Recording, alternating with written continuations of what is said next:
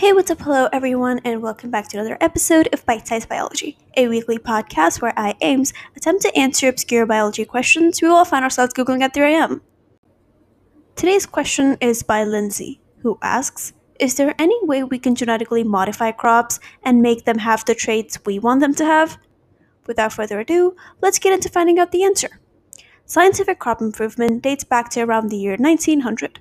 Since then, a broad range of techniques have been developed to improve crop yield, resistance to diseases, and environmental stress. Most plant breeding programs rely on manual cross pollination between genetically different plants to create new combinations of genes. The progeny plants are intensively evaluated over several generations, and the one with the most favorable characteristics are then selected for potential release as new varieties. The traits of all living organisms are determined by their genetic makeup and their interaction with their environment. The genetic makeup of an organism is its genome, which in all plants and animals is made of DNA. The genome contains genes, which are regions of DNA that carry the instructions for making proteins. These proteins are what gives the organism its characteristics such as height, color, pigmentation, growth pattern, etc. Genetic modification is a technology that involves inserting DNA into the genome or set of genetic information of an organism. To produce a GM plant, a new stretch of DNA is transferred into plant cells, giving it new or different traits. This could include changing the way the plant grows or making it resistant to a particular disease. Genetic engineers have even taken advantage of this DNA transfer mechanism in order to disarm the disease causing properties in crops. The modified cells are then grown in tissue culture, where they develop into plants. The seeds produced by these plants inherit the new DNA. The inserted DNA fragment contains one or a few genes, which contain the DNA sequence information encoding specific proteins, along with DNA segments that regulate the production of these proteins. The inserted fragment also sometimes contains a marker gene to easily identify plants that have incorporated the transferred genes, also known as transgenes, into their chromosomes. With this basic introduction of gene modification in plants, let's find out a little bit more about the method behind it. The first stage in making a GM plant requires transfer of DNA into a plant cell. There are two principal methods for transgene insertion. One of the methods used to transfer DNA is to use a gene gun. In this method, you coat the surface of small metal particles, such as microscopic pellets of gold or tungsten, with the relevant DNA fragments, and then blast the particles at high velocities into the plant cells or tissues. In a small proportion of cases, the pellet can pass through the cells and the DNA fragment will remain behind and become incorporated into the plant chromosome in the cell nucleus. Another method is to use a bacterium or virus. A lot of microbes transfer their DNA into a host cell as a normal part of their life cycle. This method utilizes a biological vector. For GM plants, the vector most frequently used is called Agrobacterium tumefaciens, which is a soil dwelling bacterium. The required gene is transferred into the bacterium, and the bacterial cells then transfer the new DNA to the genome of the plant cells. After that, plant and bacterial cells are co cultivated in a petri dish under conditions that facilitate gene transfer. This allows incorporation of genes in a more controlled manner than with the gene gun. However, it does not work equally well in all plant species.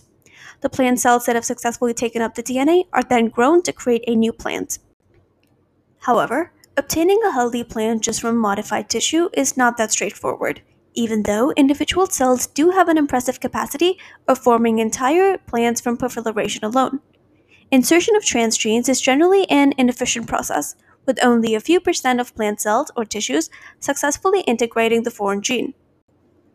After that, the crop developers then begin a long series of evaluations to determine that the gene has been incorporated successfully that it is inherited in a stable and predictable manner, that the desired trait is expressed to the expected level, and that the plant does not show any negative effects.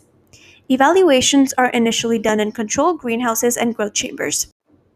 Various strategies are used to identify the small percentage of cells and tissues that have actually been transformed. The next step is to develop those cells or tissues into whole plants capable of producing seeds. This is done through a process called tissue culture. That is, growing plants on agar or similar medium in the presence of plant nutrients and hormones under controlled environmental conditions. And it doesn't just end there. Once sufficient seed is produced and the appropriate permissions are received, experimental plants are grown in field trials.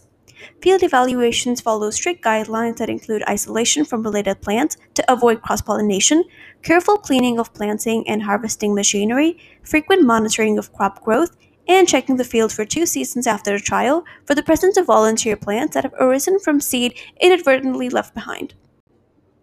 On rare occasions, the process of DNA transfer can even happen without human manipulation.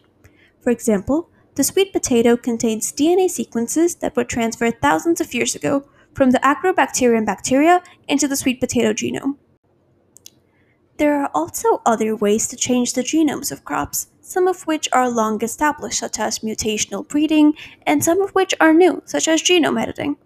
Other techniques included within the conventional plant breeding toolbox are development of hybrid varieties by crossing two parental strains to produce offspring with increased vigor, and induce mutations that create useful variation. Another branch of agricultural biotechnology, distinct from GM technology, involves selecting plants for DNA patterns known to be associated with favorable traits such as higher yield or disease resistance. A major advantage of GM technology over other techniques is that it is much more precise and only transfers the desired gene or genes to the recipient plants. There is no denying the reach and usefulness of genetic modification in the agricultural industry. Since GM crops were introduced in the US in the mid 1990s, they have become widely adopted by growers of several large acreage field crops.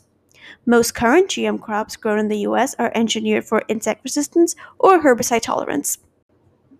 According to a 2014 report, GM crops were grown in 26 other countries in 2013. The largest global acreage crops were soybean, corn, cotton, and canola, in that order. The US has the greatest area of these crops, about 40% of the world total. Other large producers include Brazil, Argentina, India, and Canada. In 2018, GMO or genetically modified organism soybeans made up 94% of all soybeans planted, GMO cotton made up 94% of all cotton planted, and 92% of corn planted was GMO corn. In 2013, GMO canola made up 95% of canola planted, while GMO sugar beets made up 99.9% of all sugar beets harvested. Most GMO plants are used to make ingredients that are then used in other food products. For example, cornstarch made from GMO corn or sugar made from GMO sugar beets. A few fresh fruits and vegetables are also available in GMO varieties, including potatoes, summer squash, apples, and papayas. Although GMOs are in a lot of the foods we eat, most of the GMO crops grown worldwide are used for animal food. More than 95% of animals used for meat and dairy in the United States eat GMO crops. There have been numerous concerns about the safety and viability of such actions over the years, and it remains a controversial topic to this day. However, independent studies show that there is no difference in how GMO and non GMO foods affect the health and safety of animals. The DNA in the GMO food does not transfer to the animal that eats it. If it did, an animal would have the DNA of any food it ate, GMO or not. Research also shows that foods like eggs, dairy products, and meat that come from animals that eat GMO food are equal in nutritional value, safety, and quality to foods made from animals that eat only non GMO food. Now that we know a little bit about genetic modification, how it's done, and what it's used for, let's find out why it's even a thing in the first place. What traits have been included in GM crops to make them better than regular ones? GM has a wide range of uses and makes farming more efficient and productive. It helps us pick and choose which traits we prefer in crops and which ones we'd rather do away with. Some of the benefits of genetic modification include nutritional enhancement, which is promoting higher vitamin content and more healthful fatty acid profiles, stress tolerance, which is increasing the plant's tolerance to high and low temperatures, salinity, and drought, and disease resistance, which is done to prevent attack by bacterial infections and pests. There are also a lot of non food applications for GM plants, for example, in the timber, paper, and chemical sectors. In the medical field, the use of GM plants for production of recombinant pharmaceuticals is also becoming increasingly popular. Molecular farming to produce GM plant derived pharmaceutical proteins, or PDPs, is currently being studied across the world. The first full sized native human recombinant PDP, human serum albumin, was first demonstrated in 1990, and since then, Antibodies, blood products, hormones, and vaccines have all been expressed in plants. A few other uses you might not have heard of are making biofuels, which are plants with altered cell wall compositions for more efficient conversion to ethanol, and phytoremediation, which is the process of modifying plants to extract and concentrate contaminants like heavy metals from polluted sites for their remediation. But even though GM has proved itself as a successful way to manipulate plants for commercial use, there are a fair share of risks and controversies surrounding its use. Despite the fact that gene transfer does occur naturally in other species, there are unknown consequences to altering the natural state of an organism through foreign gene expression. After all, such alterations can change the organism's metabolism, growth rate, and even its response to external environmental factors. These consequences influence not only the GMO organism itself, but also the natural environment in which that organism is allowed to proliferate. There are also some potential health risks to humans, which include the possibility of exposure to new allergens in genetically modified food items, as well as the transfer of antibiotic resistant genes to our immune systems. Gene transfer of pesticide, herbicide, or antibiotic resistance to other organisms can not only put humans at risk, but it can also cause ecological imbalances, allowing previously innocuous plants to grow uncontrolled, promoting the spread of disease among both plants and animals.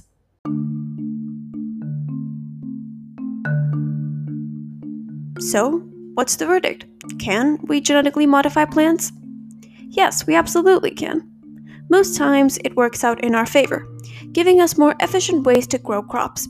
But we do need to be mindful of the extent to which we modify our only source of nutrition and try to find safer ways of doing it. That's all I had for this episode. I hope you learned something new. If you have any weird biology questions of your own, you can send them in to bitesizedbiologypodcast at gmail.com. Thank you so much for listening, especially if you made it all the way to the end, and I'll see you guys next week. Bye!